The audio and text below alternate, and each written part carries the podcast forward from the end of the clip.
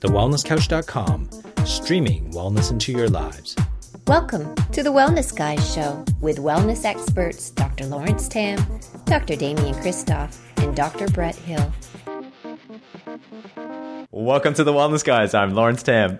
I'm Damian Kristof. And I'm Brett Hill. And this is the Wellness Guy Show, a weekly show dedicating bringing wellness into our lives. And today we have a very special guest. Uh, he was actually live at the Wellness Summit recently with uh, Pete Evans, and he came on stage. And it's Damon Gameau, who's an Australian director and actor. He's uh, starred in several films, such as the uh, highly acclaimed Tracker, um, Thunderstruck, Razzle Dazzle. But more importantly, lately, he is actually working on a film that we're really interested in talking about today. Uh, it's called That Sugar Film, which is a, a feature feature documentary uh, as part of uh, Madman Entertainment and Old Mate's production as well. He basically puts himself by eating little to no sugar in the past. Two, he basically, sorry, he hasn't eaten any sugar to uh, or little to no sugar in the last two years. But, but putting himself through this movie, like almost a supersized me uh, type of adventure, where he consumes forty teaspoons of sugar per day, found in common foods and drinks. So, welcome to the Wellness Guy Show. Hi guys, how are you? Damon, it's Damian here. That's uh, that's quite a challenge. I filmed a TV show that went for a long time, and we got people to do this crash diet dummy thing, where for ten days we get them to eat bad food. But how long did you eat forty teaspoons of sugar for? Uh, it was sixty days. Sixty um, days. Yeah, which kind of by day fifty, uh, the last ten days were just brutal. Um, I had a pregnant wife who was um, eight months pregnant too, so I was just praying that the baby didn't come early. Otherwise, they would have been greeted by this very cranky, uh, fat sugar father, and I didn't want that to be the first impression that my daughter would get. just so, walked out, just came out and going, "Oh, you're fat." Yeah, scream and go back in. That's what she would have done. so, David, obviously, the first question that pops in everyone's head is why. I mean, you just mentioned your daughter. You know, was that sort of part of the motivation for it? How, where did your motivation come from to want to do this and to to have this film and to get this message out there? Yeah, it certainly did. That was a that was a big factor, the daughter. But um, I'd uh, given up sugar probably three years before I started this project, and mainly to impress my girlfriend, as men often do. We we, we take on these incredible things just to try and woo a woman, and I did. I, I started eating healthier, and I cut out all refined sugar from my diet, and I didn't think much of it. I certainly noticed that my moods were a lot more consistent. I felt calmer. I was a better person to be around. But physically, I didn't notice that much. There was a few sort of people would comment on my skin or the brightness of my eyes or whatnot, which as an ego-driven actor was very handy. But I didn't sort of give it much thought. And then I just noticed more and more that there was this sort of growing movement about sugar in the press, and there was this kind of real zeitgeist that there maybe there was something going on with sugar. And I had the opportunity to to direct a feature film um, through this company Madman that I'd worked with before, and I just said to them, "Look, I just think there's something in this sugar thing, and and also that the, the what sugar is aesthetically, the neon colours and the bright vibrancy of it, it really lends itself to, to cinema, and you could do something really fun with it. So, I guess then I decided what would be the main narrative of the film and what would be interesting to people, and I thought there was so much confusion around the nutritional advice. I kept reading articles that said that sugar was bad for you. Then I'd read another article that said it was fine. So I thought the only thing to do really is to have my own sugar experience. And that's when the idea of, you know, very much based on the supersize me premise mm. was that I would eat a whole lot of sugar under the guidance of some people that knew what they were talking about and took my blood tests and doctors and all sorts of people. Um, but the catch is that I the 40 teaspoons of sugar a day didn't consist of any junk food or the foods that we kind of inherently know are bad for us, like soft drink and coke and ice cream and lollies and chocolate bars and things like that. I had none of those foods. That was the rule. The, the sugar had to be found in foods that I guess most people wouldn't know contain sugar, or most of the foods are endorsed by the Australian Heart Foundation that we're told in adverts are full of energy and you know great for school kids and whatnot. So those foods are like juices and low fat muesli, um, sorry, low fat yogurts and muesli bars and healthy cereals. A lot of these foods are just full of sugar because it's such a good preservative and it's very cheap for the companies. And of course, we, as I now know, are quite addicted to it. So I managed to reach 40 teaspoons a day without eating any junk food. And um, to me, that suddenly became a pretty interesting story. And mm. look, I started it not knowing. We, we all, all, thought, well, we won't put much money into it at the start. The first three weeks will be a bit of a test and we'll see what happens. But by the third week, I'd already developed fatty liver disease and um, put on a whole lot of weight. And so I guess the seriousness of the topic um, and the film suddenly escalated. And then I guess I realised that there was something going on here. And then I looked a little further and scratched a little deeper and kept scratching. And, and the journey took me all around the world and all around Australia and looked at how sugar infiltrated culture and then looked at I guess, the history of how it became so prevalent into culture, and then you scratch deeper and you find out the misinformation that's going on at various levels. And um, I ended up going way further down a sugary rabbit hole than I ever envisaged. Um, but the positive was that I filmed the whole thing, and um, and as a result, I'm very proud of the result and um, very happy with the film, and, and I'm looking forward to sharing with people. I think this film is going to be a, a wake up call for a lot of people, which is going to be a great thing. But let's let's dive in deep into exactly what happened to you. I mean, obviously you went almost two years without having you know very little or no sugar at all, and then all of a sudden you put yourself in a situation where you, are consuming a massive amounts of sugar um, just from common food and drinks. And so, you know, what were some of the f- first few days like for you? Like, how did it affect you, um, you know, mentally and also physically? What were some of the changes um, that you sure. found right away? Well, I guess too, I, I, I want to start and, and, preface this by saying that although it sounds quite incredulous, the, the, 40 teaspoons is is what the average Australian is consuming, and, and teenagers are consuming even more than that. So I know it sounds outrageous, and most people say, "Hey, look, I you know I, I stopped putting sugar in my tea," but if I get them to list you know, the 10 or 15 things they've eaten that day, they usually get around 30 or 35 teaspoons. And that's, I guess that's the biggest surprise from people so far that have seen the film. They're just shocked at the things that they have on a daily basis that they have no idea. I mean, for example, I had a like a bowl of just right cereal with a low fat yogurt and a glass of apple juice for breakfast every day. That's 20 teaspoons of sugar. You know, and that's hmm. most people would perceive that as as the best way to start the day. That's what we've been told for the last 15 years. But when you're having that much sugar, to start your day. And, and I guess getting back to your question, that's the effects that I noticed very quickly were my mental function, which probably was the biggest surprise, is that I consider myself quite a present person. I guess I've you know done various levels of meditation and whatnot in my past, and I'm very conscious of how my moods are affected and how I perceive the world. And very quickly, I was shocked at how um, how much I was knocked off my center. I was distracted. I'd be fine um, when I had the sugar, and then I'd really start to fade over the next 45 minutes and, and then feel quite vague. I'd, I'd, sort of feel a bit aloof, and then I'd go and get my next sugar hit, and bang, I'd be back on again. I'd be, I'd be sharp as a tack. And that, to me, I guess, is probably one of the biggest surprise factors of the whole film. And, and, and when I think of children, I looked further into this, and we really investigate it in the film. And and look at what sugar does do and the chemicals that it can release in your brain when you are crashing after that initial high.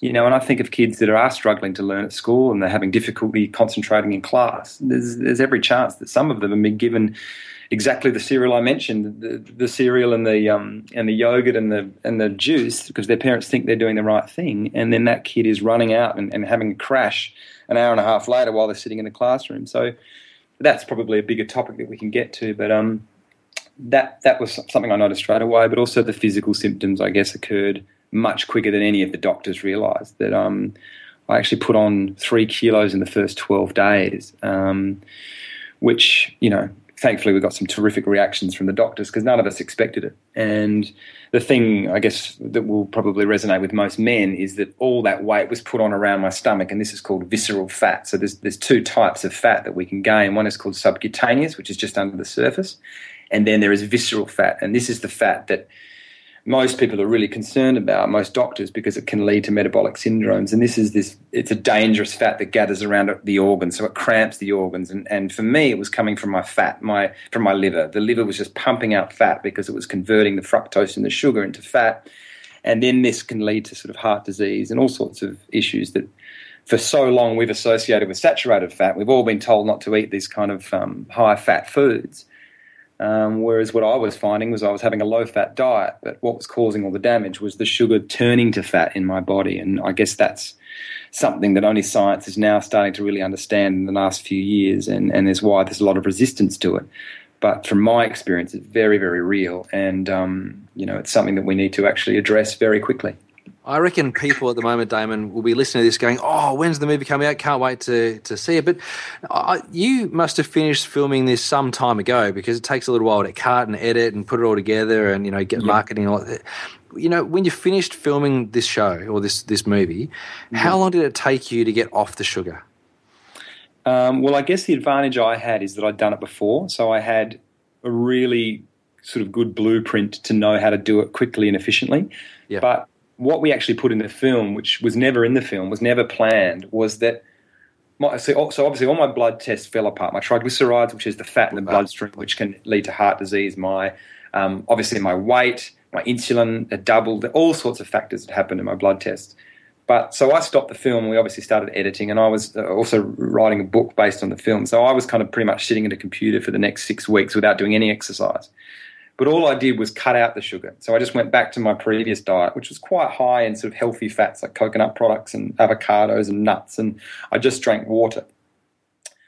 So I lost, I put on nine and a half kilos. I lost seven kilos in that two months. And all my blood tests two months later had returned to my previous, before I started the experiment. So that was the real bonus was that this thing that, that all I did was cut out the sugar and everything returned to normal. And I rang one of the scientists that I met, actually, this guy named Jean Marc Schwarz, who's based in um, California. And he said that it's, it correlates with all the studies they've done, that all they get their people to do is cut out some of these sugary drinks, these juices, these vitamin waters, these flavored milks. As soon as you cut that, those out, the liver can turn around so quickly, almost to the point that some of them think that we might be designed to put on a fatty liver for certain times of year and then lose it because I could do it so quickly. And this is what the science is showing now that you just go back to water for a while, you give your body a chance to regenerate. The liver is a, a, an incredibly detoxifying organ of the body. So once that's in good shape, it can actually start healing the rest of the body. And, you know, when I think of Australia now, we have five and a half million people that are diagnosed with non alcoholic fatty liver disease. So there's only 6,000 people who have got alcoholic fatty liver disease, five and a half million are from other causes, which no one's put the finger on yet. Whoa. And for me, I would say that it's a huge factor to do with the sugar and the fructose in our diet. That's phenomenal, isn't it? Hey, uh, Yeah. so Damon, obviously you're getting these 40 teaspoons of sugar in a day, and, and I guess it sounds like that might be kind of hard work, although from what you've said so far, maybe it wasn't so hard. But what, what did you find was the best way to do it? Like, what was the easiest way to do it wrong? You know, you mentioned the breakfast. What else was a, you know, an, an easy way you found to get those teaspoons of sugar in the rest of your meals? Well, you can see that you know for, for most of the experiment, I was up to twenty by eight thirty in the morning. So I really, it was actually Good start. difficult to stay under twenty for the rest of the day. So, look, definitely the easiest way to do it was through liquids and drinks. You know, like you, people were pretty shocked if you learn how to read a label and you, you, you get one of those processed drinks now that you see at the counter, and the easiest way to, to, to do it is to know that one teaspoon of sugar equals four grams. So, for example, if you see 20 grams of sugar on a product, you divide it by four and you know that that's five teaspoons in that bottle. So, you know, there's drinks like those Big M flavored milk drinks. There's 13 to 14 teaspoons in those. Those small, um, you know, up and go Sanitarium drinks have four to five teaspoons. Those iced tea drinks have got eight to nine. Lipton iced tea's got nine teaspoons of sugar. So we've really vilified the Coca Colas and the, and the Lifts and the Sprites, these kind of drinks. We all kind of know they're full of sugar, but some of these other drinks actually have more sugar in them than those Cokes. And what the science now uh, tells us, and, and this again, this scientist says it in the film in such a beautiful way. He said it's like a giant tsunami of sugar. So what happens is it just floods the liver with all this sugar, and our body's not designed to break it down or metabolize it. It happens so quickly that the body can't go through its normal slow processes, and so what it does is rapidly turn it to fat, and this is what happens in the liver, and then that fat gets pumped down to the bloodstream, and that's when you start getting all sorts of complications in the body. So. I guess to answer your question, the drinks was a really simple one for me. Sauces is, is also a huge shock. Tomato sauce, barbecue sauce, they're just full of sugar. A lot of pasta sauces are full of sugar. Um, the low fat yogurt's a big one. Those kind of, um, you know, you see them ski and all those ones which you think are pretty healthy, and they're all they've all got pretty pictures of flowers and bees and nature on them, but they should absolutely be in the dessert section. And um, yeah, so those, those kind of foods, I guess, are the, are the ones that really stand out. And a lot of, um, sadly, um, kids' lunchbox kind of snacks. Um, the interesting one for me was probably the, the dried sultanas, which you'd think, yeah, that's fine, you know. But I actually counted out those kid-sized sultanas, and there's 90 sultanas in there. Now, you've got to understand that if you tried to eat 90 grapes, which is what that is, the fiber in those grapes wouldn't let you actually get through them. It would tell your body that you're full and that you'd have to stop. But what we do is shrink them and condense them so that we can get all that sugar in very quickly. And again, our body's just not designed to eat 90 grapes or the sugar from 90 grapes. Hmm. It's it's amazing, isn't it, when you actually start to really a- analyze this stuff. But you know, when you were going through this, what was the most you know through this journey? What was the most mm. surprising thing for you that happened, either physically or emotionally, or just you know maybe through some of the things that actually was happening to you, or the research that kind of came up, or your journey in itself to looking into sugar? Oh, gee whiz! It's a yeah. It's that's a, that's a. I guess I, I've probably had my mind blown quite a few times, and this just I'd say from the physical aspect, probably the fact that I, which shocked me, I only found out halfway through, is that I actually ate the same amount of calories as I had before my diet. So a lot of people would say, listening to this, well, look, you had 40 teaspoons of sugar, then obviously your calorie count was going to be way over. So no wonder you put on the weight. But because I ate quite a low carbohydrate and high fat diet before, and when I say high fat, I mean healthy fats. Mm. I guess people don't understand, or some people won't, that um, fat has nine calories per gram, whereas sugar's only got four. So it's actually nearly double. So I can understand why people think, hey, eat sugar and don't eat fat because there's half the calories. But I think what a lot of the science is showing now is that the calories from sugar behave very differently to other calories. And there was a study done again in University of uh, Davis in California by this lovely woman I met called Kimber Stanhope, and she did a couple of um, calorie um, comparison tests and, and, and used glucose and fructose and fructose is is the half of sugar that we think is causing all the problems. And her patients had the same amount of calories, but it was only the people that had the fructose that had a fatty liver develop, that had these lipid risk factors, which is um, dangerous for your heart disease, and they put on this visceral fat instead of the subcutaneous fat. So we've sort of believed this this myth almost, or it's been almost a dogma that it, all calories are equal, and it's certainly been pushed by a lot of the food companies, especially Coca Cola. If you just exercise and watch what you eat, you'll be fine. But I guess the thing that I'm starting to realize, and the more I look into it, is that some of these calories behave very differently in the body. And I think that's going to be a big surprise for some people. And it makes sense of those people that do go to the gym a lot and they bust their guts, but they're still having all their dessert treats and drinking their Powerade after their gym session and they're not losing weight. My sort of belief after this experience is that because these calories are, are behaving very differently. And that's, that's a huge statement. That's a big, big that can rock uh, uh, the system. That kind of comment, and, and I certainly get pretty shocked reactions from people when I explain that. But there is a whole level of science now that's actually backing that up, which is, um, I guess, something we need to address. The coolest thing, Damon, is that uh, this science has been there for nearly 10 years.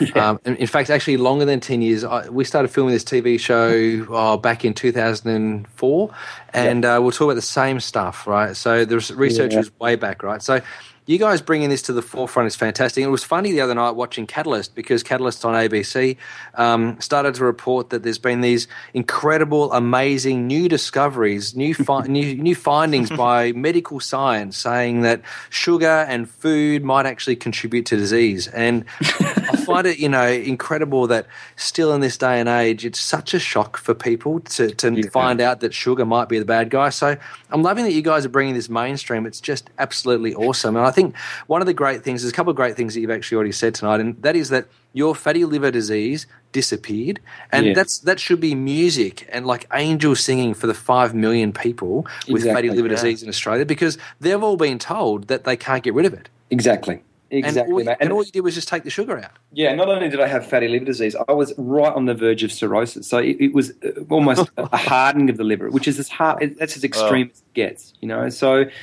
I totally agree with you, man. And I, I, I guess I've also realised, which I, we won't, we don't have to go too much into because it's obviously a little bit more negative. But there is a section of the film for five or ten minutes that looks at why this message has been so suppressed, and it's been a very, very active campaign by the sugar industry since the 1970s because you know it's worth 50 billion dollars. It's an enormous trade, in the same way that tobacco was, and sadly they've employed the same tricks. They've paid scientists. They've um, I guess, debunked anyone that's come out against them and called them faddists or, or junk science. And there's all, the whole list of tricks that they've used and they continue to use. And as long as there's ambiguity in the public space, then people will keep on eating sugar. So what they've done is, I guess, work very hard to make sure that this there is always ambigu- ambiguity and there's conflicting evidence and conflicting science reports. And I actually met a guy and interviewed him on camera who works for Coca Cola, and you know he's someone that says that fructose isn't a problem, and we kind of look at his funding source and and, and how he reaches these conclusions.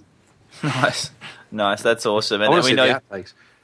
Sorry, mate. I want to see all the outtakes. I'm looking forward to seeing those. Yeah, the stuff that doesn't make it to the film. Well, that's the thing about making a documentary. I mean, our first our first rough edit was oh, well, nearly three and a half hours, and look, it's such a big story and a big topic that it was really hard to actually condense it to a palatable hour and a half because there was just so much science there. But we had a couple of test screenings, and people just switch off when there's too much science. So you've got to keep that story in there so it's engaging. And look, that's why for me, right from the get go, it's been imperative that I guess we've got to get the next generation. The kids are the ones that probably need to see this and their parents. And so we've used lots of animation techniques. Uh, we've got 287 special effects shots in there. The speakers are really presented in a really interesting way. We've got celebrities, Hugh Jackman and Stephen Fry, and some other Australian actors in there to really sort of make it fun. We've got a rockin' soundtrack, Florence and the Machine, Peter Gabriel, all these kind of bands to really make this stuff accessible so that it doesn't feel like a dry, sciencey, negative documentary, that there's a real sense of fun and play to it. Um, and that more importantly, we can get it into every school around the country. Yeah, that's that's really exciting to get to get all those generations coming through. Um, Damon, one thing I'd love to know is obviously as you were going through this journey, you were having your forty teaspoons of sugar. Yep. As you were then recovering and getting back on track, and as you said, it didn't take long to get you back on track. Then, how many teaspoons of sugar did you have in your diet? I mean, I imagine there was some sugars there from from you know vegetables and fruits and those sort of Sure. things. And and how many, I guess, grams of carbohydrate? You know, what sort of carb percentage were you on as you were bouncing back and doing that recovery? Yeah, well, I mean, just in terms of certainly the film, even we're not we're not dogmatic. Like you know, America recommends that men have no more than nine teaspoons a day, and and six teaspoons for women. Australia, we don't have a recommendation yet, which is another story. But um, I guess what people don't understand is that yeah, they they do still get natural sugars in food. So I.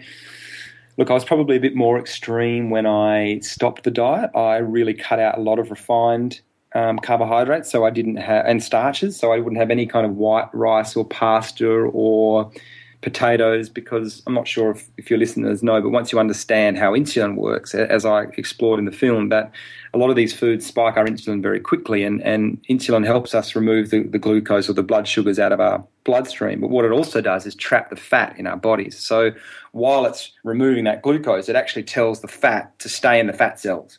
So it's almost impossible to lose that weight and burn it off for energy when you're eating these kind of foods. So for me, it was imperative to get rid of that fat as quickly as I could. So look, I, I you know, I, I probably didn't have any sugar of any variety really early on. Maybe some blueberries. That was kind of probably the only thing, and obviously fresh vegetables. I still eat those. Lots of greens, lots of kind of kales and. Um, those kind of foods, but I certainly didn't have many carbohydrates, um, especially refined ones. Anything that was white was just a no-no in the first month. Well, it's great to hear, you know, the, the how you done it too as well, just to help our listeners to be able to to kind of really start on that journey. We'd love to hear sort of your thoughts on, you know, what is it going to take? Do you think uh, for you know society to really get on board in this? I mean, especially you know, you obviously been, you know, you said you had Hugh Jackman, you had you know Stephen Curry, you have all these people, you know, in in that sphere. How you know did they receive this well? They, did they kind of go, you know, like this is that they want to get on top of this and help? What what is your suggestion for us? Look, I think people are. Uh, I mean, you know, Hugh Hugh probably has the finest sculpted torso on the planet. So he's, I was just about to say, with those abs, I reckon he might already have the message. yeah, fructose doesn't play a role in his life, that's for sure. And even judging by his rider, when we filmed him, it was just all salmon and salads and waters. But look, I think there is, as you guys would know, there is a, a growing awareness of this kind of thing, and there is momentum in the press, and there is a slow kind of turn. And look, it's hard because we've got to understand too, and we explore this in the film, that sugar is addictive, and it also releases the same endorphins in our in our brain as that love does, and so it's a very comforting thing for people. And, and in, I guess you know, you look at the madness of the planet at the moment. It's understandable that sugar is popular because it is very comforting to people. And I think there's there's great stats of how sugar sales and consumption went up after 9/11 and things because people do turn to it sometimes because it does give them a, a, a nice feeling. But as with any of these things, we've just got to a point where it's totally excessive and our bodies can't handle it. So, my number one, I mean, there's a lot of talk of people, you know, trying to tax sugary goods and tax soft drinks, which, look, I'm not a big fan of. I think um, I would hope that we could do it through awareness, and that's growing very quickly. But from what I know now, in terms of the way that sugar behaves in our brain, I did a, a study where they, they put me in this big fMRI scanner machine and gave me a milkshake, a chocolate milkshake, and, and read my brain and how it behaved. And my brain lit up just by seeing a picture of the milkshake. So before I even tasted it, my brain started craving and wanting it from seeing it. Now, that opens up a huge discussion in terms of advertising in public spaces that we don't have a choice in. We go down the street and we just see a huge donut sitting, sitting there for Krispy Kreme. We have no say in that. But I now understand that that's actually triggering reactions in people's brains, whether they know it or not, on a subconscious level, that might end up lead, leading them to buy those donuts. So that to me is something we need to address, especially in the schools, especially in advertising to kids. Mm-hmm. These kind of um, you know fast food joints that promote their foods to kids. I mean, that's absolutely an imperative number one place to start for me. And also, uh, a big mission of the film is to get into tuck shops. That this, you know, I've got friends that are teachers, and the kids are bringing in Mars bars and, and Fantas at, at recess. You know, and it's just madness because we've just not believed that sugar's been a problem. For so many years, we've always blamed fat. Everything's about a low fat diet, and sugar's snuck under the radar. But the science has caught up now, and we know that sugar is just as harmful as a lot of these other foods, and it's time we actually took some action. I love it, Damon. And I think, as you said, the school is such an important spot to start. I mean, even just, yep. you know, even though the tuck shops, I guess, they have perhaps improved a little bit over the last few years, but, but in terms of sugar and carb content, I, I do think they've still got such a long way to go. So, can you tell us about your school program? You know, how does it work? How is it, what can people do, I guess, to get on board and to encourage their school to get involved and, and to make this thing work and get off the ground? Yeah, well, we're just, I mean, uh, obviously it's a huge task and you've got to tread very carefully because, you know, there are people out there doing great things and we certainly don't want to step on any toes. So we're at the moment sort of just providing, a, I guess, a space as, as like a platform, where, a collaboration where all sorts of people are coming from different avenues and different grassroots organisations. And we're hoping that the film can be a real torch for them, that they can put on nights, that we can, you know, our aim is to get it into every school. And we're, we're looking for help from people, bus companies that can help transport the kids to the cinema, all sorts of avenues. So at the moment, we've got a website we've just started called thatsugarfilm.com. But there's also a Facebook page that's just started up, That Sugar Film um, the Facebook page, and we're just, I guess, gathering troops at the moment and, and people that are as passionate as, as, as we are, and there are lots of people out there, and you know, I think it is going to take a collective effort. It really is not something that you can do alone, and, and these food companies have got a lot of might, and they're going to fight back quite strongly when this film comes out. But if there's enough people that are aware and are, are on the ground, then I think we can um, we can make a difference. And that to me is probably the most exciting thing out of this whole film is is that it's not just a film. It's it's hopefully we can move forward and create some real change. Well, that's what I love about it. You know, like I find that uh, what you're saying is that you know you creating a movement, and and there's so many people just creating movements, and these small little movements or big movements, and all together, it's really gonna you know gonna create a tsunami almost. What this is like a last the last question here before we end off this this podcast. What do you think will be the resistance? Like, who do you think were the biggest players that will resist against this type of film, and what would they be saying? Well, look, I mean, the, the party line from these, this industry, they've, they've trotted out this line for years, and that is that we can't blame one food. You know, that, oh, we did this to fat and we demonized fat, and now it's the next item and it's sugar. But my argument to them is that the sugar is now in 80% of our processed foods. So this isn't about one food item. This is a food item that's now littered its way throughout all our other foods and infiltrated. So it is one that we need to arrest. And I certainly don't think that it's solely to blame.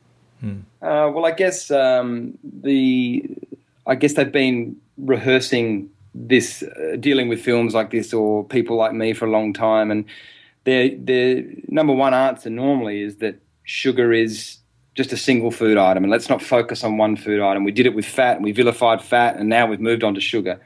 But I think people need to know that sugar now exists in eighty percent of our of our food supply. So this one item we're talking about has infiltrated a lot of other foods. So if there ever was a food to look at, it's probably sugar.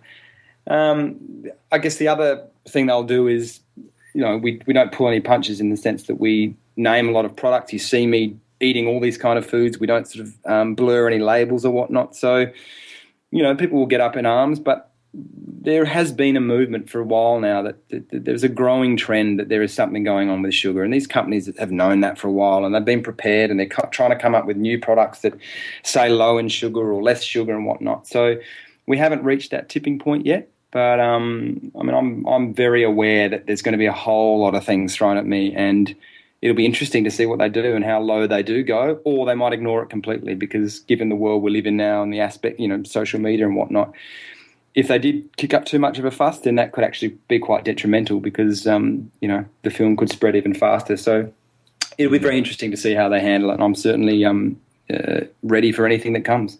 Oh, it's a beautiful time we're living in, and uh, yeah, definitely. You know, it's uh, great to see you taking this to the mainstream, and uh, it's just going to be interesting. I mean, I just, this has been a fascinating call, but more importantly, it's going to be a fascinating film. When should we expect to see this in the theaters? And um, you know, um, where could we? What can we do now, or our listeners to do to follow you, just to make sure that we can keep up to date? Yeah, well, we're definitely we're releasing in late January or early February in Australia on in cinemas all around Australia. Um, but there's lots. I mean, as we've spoken about, we've got so much content that didn't make the film, and, and I'm going to put a lot of that onto line um, on the Facebook nice. page and also on um, our website, that's sugarfilm.com. So I guess the best way is probably Facebook's pretty quick and simple, and people can leave comments, and we'll po- be posting lots of videos and um, you know upcoming screenings and you know, especially some of this school group thing, uh, movement, that uh, it'd be great to sort of make a bit of a meeting place, as Facebook's pretty good for that. So, yeah, if people want to keep interested and keep abreast, then that's the place to go. Well, the film is called That Sugar Film, so I'm looking forward to, and uh, to you know going to a screening and, and just spreading the word about this. So we'll probably have you on again closer to the time and uh, to get this message message out there. So thank you for That'd joining us on the Wellness Guys. Yeah, and congrats on your show too, guys. It's terrific what you're doing, and um, all the best. Thank you. So, guys, join us on Facebook. Uh, go to um, facebook.com slash the wellness guys or the wellness couch. Like us, uh, like us while you're there. Share this podcast with your friends, family, and other strangers you think need a wellness update. Subscribe to us on iTunes while you're there. Leave us a five star rating and leave a comment on iTunes. Until next week, begin creating wellness into your lives. Lead by example and let's change the world health together. Join us next week on the Wellness Guys Show. This has been a production of TheWellnessCouch.com. Check us out on Facebook and join in the conversation on Facebook.com forward slash The Wellness Couch. Subscribe to each show on iTunes and check us out on Twitter. The Wellness Couch, streaming wellness into your lives. Whilst the Wellness Couch presenter endeavor to provide accurate and helpful information to their listeners, these podcasts cannot take into account individual circumstances and are not intended to be a substitute for health and medical advice from a qualified health professional. You should always seek the advice of a qualified health professional before acting on any of the information provided by any of the Wellness Couch podcasts.